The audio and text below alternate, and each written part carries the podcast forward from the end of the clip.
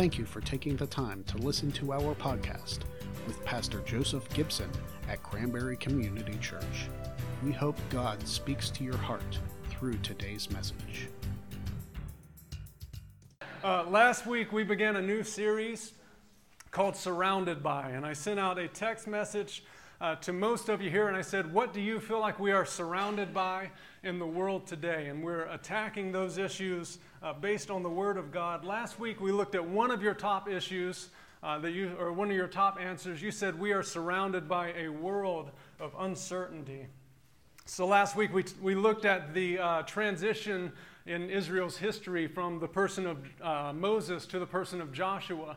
Uh, when they arrive uh, at the Jordan River, and on one side of the Jordan they have the wilderness, but they have everything that they're familiar with. On the other side of the Jordan is a world of unknowns and uncertainty that God is actually calling them into.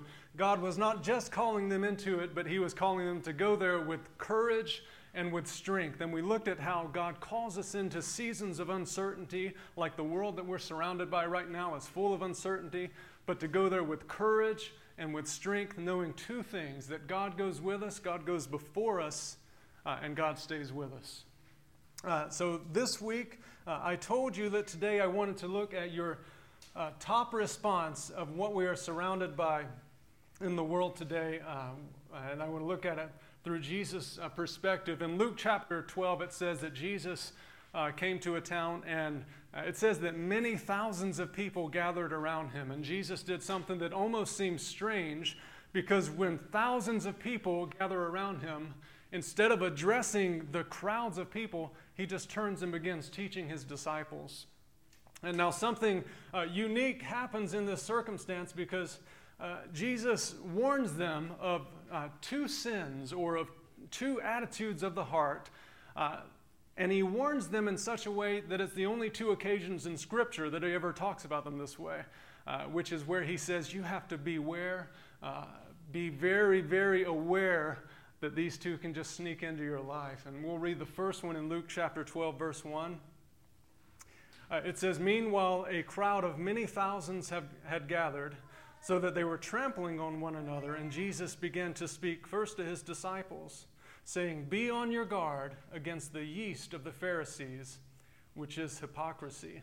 Uh, now, be on your guard is a single word in the Greek language, uh, which means to keep watch or to be on the lookout. In Luke chapter 8, uh, when it says that there were shepherds in the fields watching over their sheep, it's the same word uh, right there for watching over, to, to be on the lookout for an enemy uh, kind of infiltrating.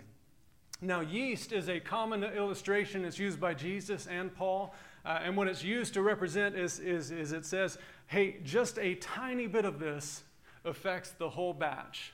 You put just a tiny bit of yeast into uh, a whole lot of dough, and it affects everything. And what Jesus is warning the people here is he's uh, saying, Beware of this yeast called hypocrisy. And what he's saying is even the smallest amount of hypocrisy in your life affects everything. Uh, the smallest amount of hypocrisy can ruin your witness before people. Uh, it can affect every relationship because uh, people won't trust you anymore. Uh, uh, it affects your entire reputation. So, what Jesus was saying is when it comes to hypocrisy, be on your guard because it's deceptive and it can sneak in beware and be on the lookout. But hypocrisy is not actually what we're talking about today. Uh, because it's a little further down than that that Jesus gives the second warning, the second sinful attitude, where he says, Beware of this in your life. Uh, so Jesus is talking to his disciples. Remember, there is a crowd of thousands.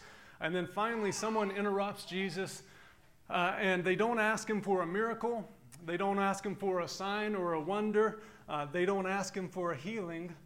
Uh, let's look at what they do ask him. In Luke chapter 12, uh, verse 13, it says, Someone in the crowd said to Jesus, Teacher, tell my brother to divide the inheritance with me. And Jesus replied, Man, who appointed me a judge or an arbiter between uh, you? Then he said to the, them, Watch out, be on your guard, that same word, against all kinds of greed Life does not consist in an abundance of possessions. Uh, I asked you guys what is the number one thing you feel like we're surrounded by in the world today? And your number one response was it feels like we're surrounded by a world of greed. Now, I mentioned last week that uh, this took me a little bit by surprise, not that it was an answer, but that it was the number one answer. Uh, it's not that I disagree at all, it just wasn't at the top of my list.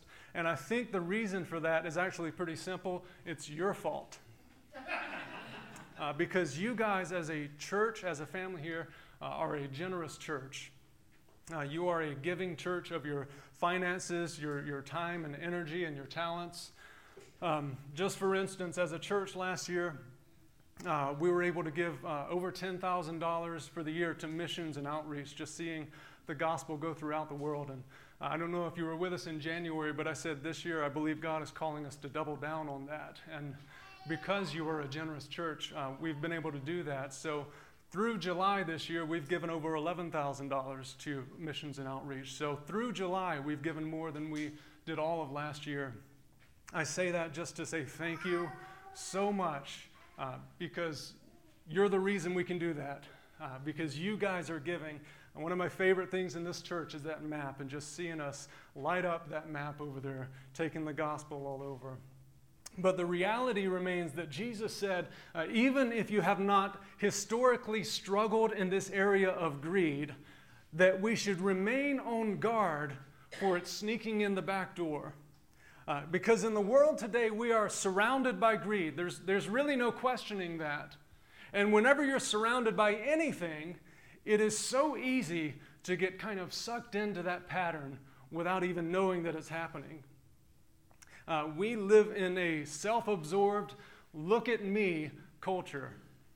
If you don't say amen to anything else, somebody can say amen to that. We live in a look at me culture. Uh, Emily and I were watching a show recently, and the man's family was trying to tell him that he was a little self centered. And he looked at his wife and he said, Where is this coming from? And she said, It's coming from those of us orbiting around you.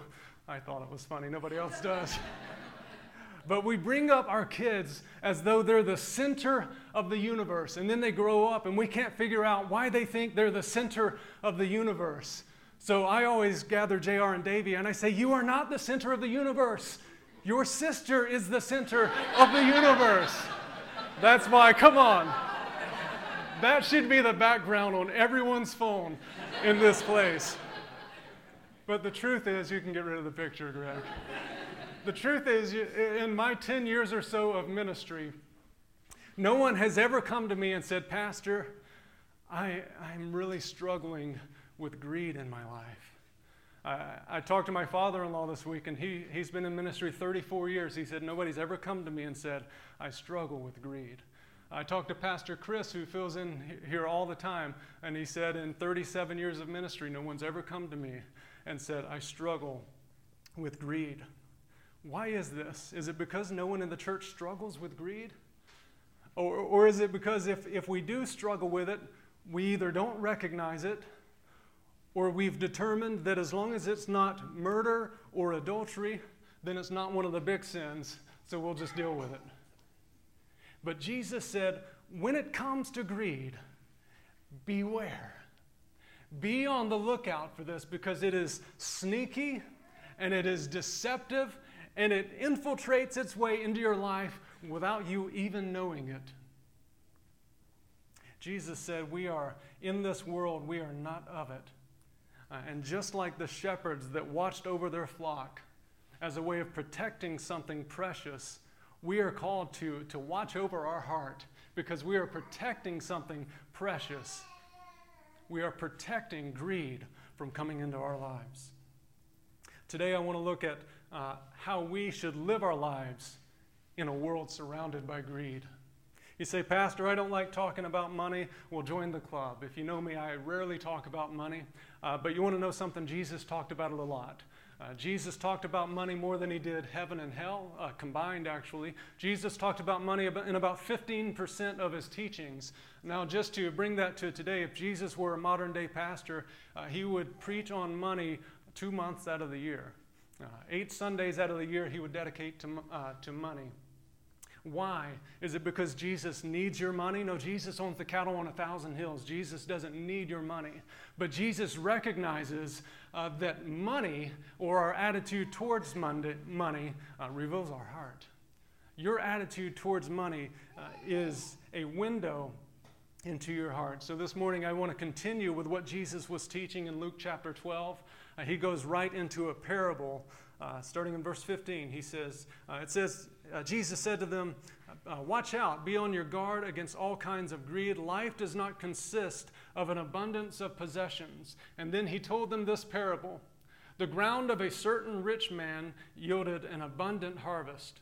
He thought to himself, What shall I do? I have no place to store my crops. Then he said, This is what I'll do. I will tear down my barns and build bigger ones, and there I will store my surplus grain. And I'll say to myself, You have plenty of grain laid up for many years. Take life easy. Eat, drink, and be merry. But God said to him, You fool, this very night your life will be demanded from you. Then who will get what you have prepared for yourself?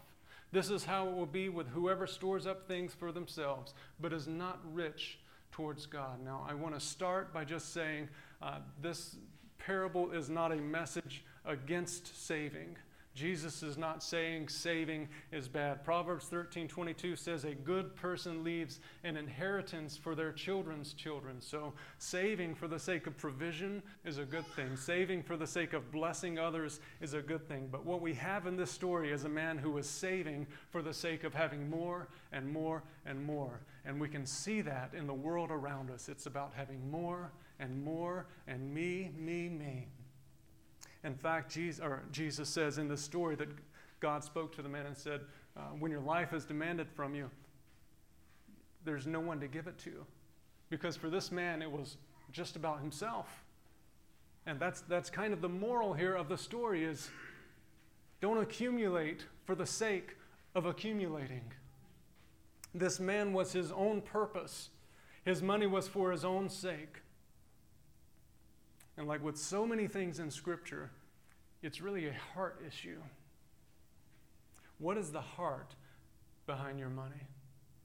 And Jesus kind of gives us the first attitude that we should take in a world that's surrounded by greed. I want to go over three responses to being surrounded by greed. And the first one uh, is in a world full of owners, we are called to be stewards. Uh, to this man, it was about owning as much as he could possibly own. Uh, and if I don't have room to store it, I'll build bigger barns so that I can own more. I heard something this week that stuck with me. It said, You shouldn't feel guilty if you have a lot, but you should feel responsible. Because you are stewards on this earth for what God has blessed you with. You're not an owner, you are a steward of the blessings of God. And uh, you've probably heard before if you this morning make more than $25,000 a year, you're in the top percentage of the richest people to ever walk the earth. Per- if you're looking at percentages, when you look at that, that I am among the richest to ever walk the earth, how am I stewarding that for the kingdom of God? Do I see myself as an owner of everything that God has given me, or am I a steward, a manager that, that is sowing into the kingdom of God? Luke, uh, Jesus even said in Luke 48 that uh, for everyone who's been given much, much will be demanded, and from the one who has been entrusted with much, much more will be asked. When God blesses you, it's a privilege, church, but it's also a responsibility because we are stewards. And uh, just to be clear, this is not me saying the church needs more money. I'm actually, I don't care if you give it to the church or not. Give it to the kingdom of God somewhere. You better be sowing what God has given you somewhere into the kingdom of God. And the church is a good option for that, just to be uh, clear. we are not stu- our owners, we are stewards. And that kind of leads us into our second point that is, uh, in a world focused on earthly riches, we're called to focus on kingdom causes. So, greed focuses on what we can accumulate on the earth, uh, but Jesus actually told us actually accumulate for heaven. He said, Don't store up for yourself treasures on earth where uh, they can be destroyed, but store up, store up for yourself treasures in heaven where they can't be destroyed. For where your treasure is, your heart will be also. Again, the reason Jesus talked so much about money is because it is a window into your heart. Uh, I read a story years ago, and it asked the question uh, Would you rather have something along these lines? Would you rather have a million dollars today or $20 million a year from today? Now, let's, let's just, who would rather have a million dollars today? Who would rather have $20 million in a year? Wow, a lot of people don't want anything. That's, uh, so they, they posed this question to like some financial advisors, and the response they came back with was you take the money today uh, because uh, we don't know if America will be a nation a year from today. We don't know if the dollar will be worth anything or even exist a year from today. So they say, actually, you take the money today. If you want to invest it from there, you invest it from there, but take the money here and now. But do you know what the Bible calls us to? The Bible calls us to make investments into eternity. it is absolutely countercultural to what the world says to do. Uh, and in fact, uh, we are investing into something that we may never see any return from on this side of eternity.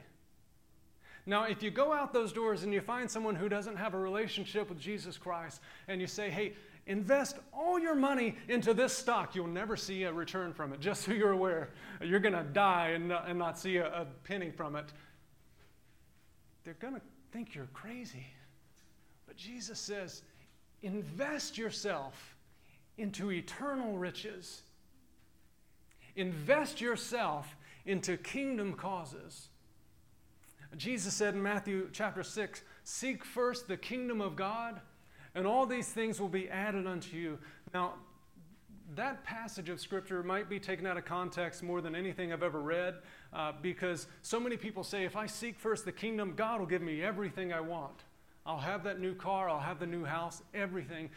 But actually, when he says all these things will be added, if you back it up, he's talking about food, and clothing and shelter, your basic needs for living in this life will be provided for you if you just pursue and seek the kingdom of God. And the last point this morning, and how do we respond in a world of, of greed? In a world that accumulates, we give abundantly. Uh, in Deuteronomy chapter 6, Moses told the people, You do not put the Lord your God to the test. Uh, if you remember when Jesus was in the garden and Satan is tempting him, he says to Satan, You do not put the Lord your God to the test. But in the book of Malachi, God says something really interesting.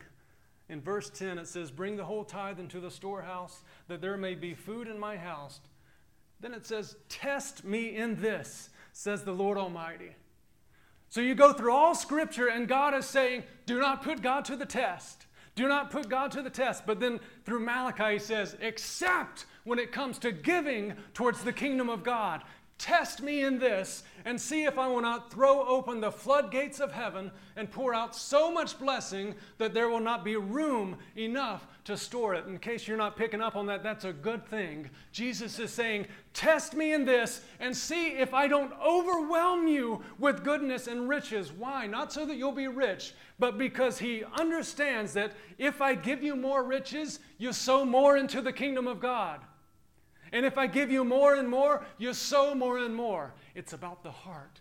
God will reward you for your heart because He knows that He can pour more on you and you will pour more into the kingdom of God.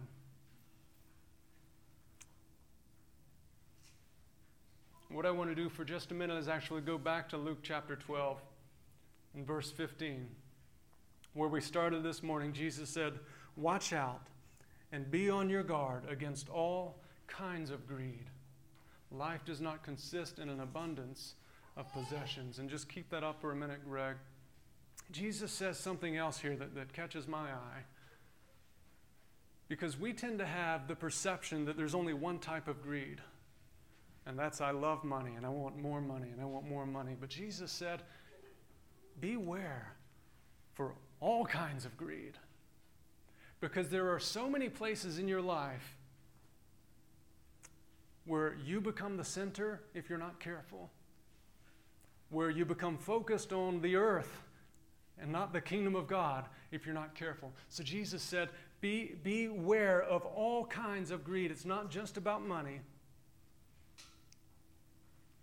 You can be greedy with your time, you can be greedy with your, uh, with your talents and your gifts. I was thinking, uh, Renee, you can go ahead and come. Um, in Matthew chapter 10, Jesus said, Freely you have received, freely give. Now, this, this seems to be a, a pretty clear reference. You know, don't be greedy with what God has given you. Do I have that uh, Matthew 10 8, Greg? But let's back up to what he's talking about. Jesus said, Heal the sick, raise the dead, cleanse those who have leprosy, drive out demons, and then he says, Freely you have received freely give. In other words, he is saying there is a, a power that has been put inside of you, the Holy Spirit, and you have a calling on your life to take the kingdom of God into the world, to pray for the sick, to take the gospel to the poor, the good news to the poor. Freely you have been given all of this. Freely give it out. And, and if we hold on to some of these, these things that Jesus has given us, the reality is it's, it's kind of greedy if, if Jesus, the Bible says, has placed the very same Spirit in us that raised Christ Jesus from the dead, and then he says, Go out into all the world, make disciples of all nations, you have the greatest news in the world. The news of salvation, the gospel means good news, church. Good news. Freely you have received the greatest news in the history of the world. Freely go out those doors and give it away. Because to hold on to it, church, is a form of greed. And Jesus is speaking to the disciples, saying that this greed can sneak And you can be so focused on not being greedy in this area, but maybe we're holding on to some other things that we need to be more open handed with You guys stand with me?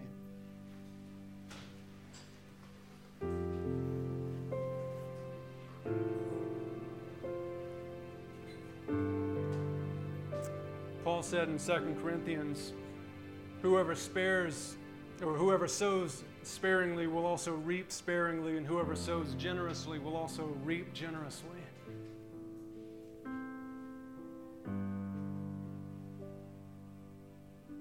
it's a reference here to uh, sowing your finances into the kingdom of God. But there's a, a reality of that statement that that's impacts far more than finances. We've been given so much, church.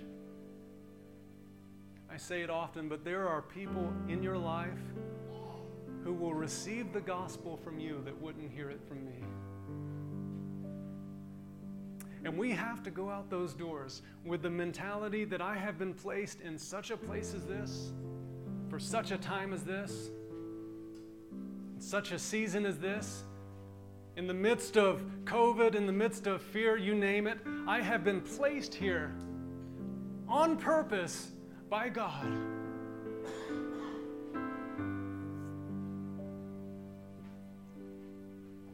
I'm going to ask you just to close your eyes.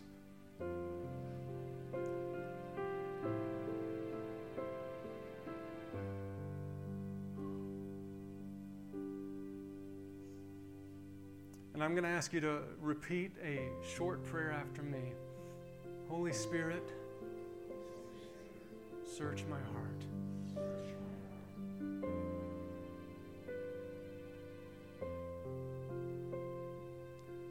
Lord, I pray this morning that as Renee leads us, your spirit would search our hearts, God.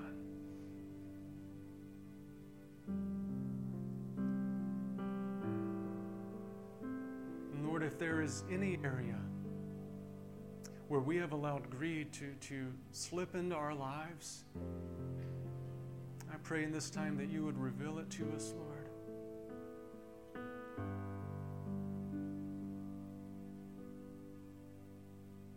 And show us, God, how we can walk more generous with all you've given us. So, church, just take a few minutes and allow the Spirit to search your heart.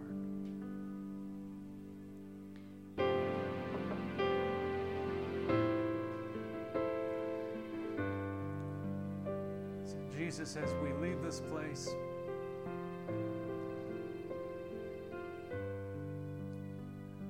I pray that there would be a new generosity about us, God.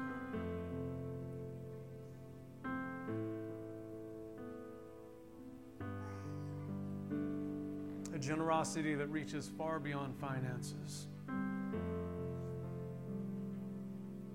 That we are generous with the message of the gospel.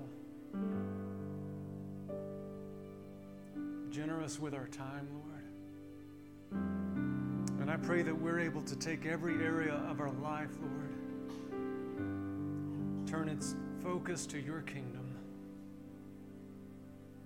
In Jesus' name, amen. Church, thank you so much for being here with me today. Uh, I always hope after I talk about money that you'll come back the next week, so do that for me. Have a good week. Thank you for listening to this week's message. Don't forget to subscribe to this podcast for a new message every single week. And as always, from all of us at Cranberry Community Church, may God bless you.